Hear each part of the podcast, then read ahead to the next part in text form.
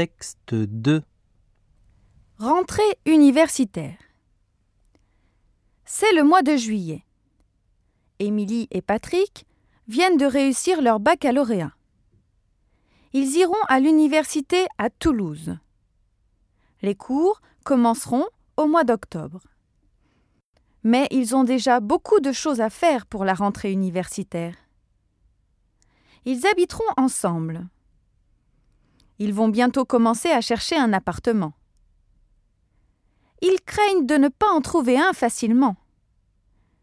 Il est de plus en plus difficile de se loger dans cette ville.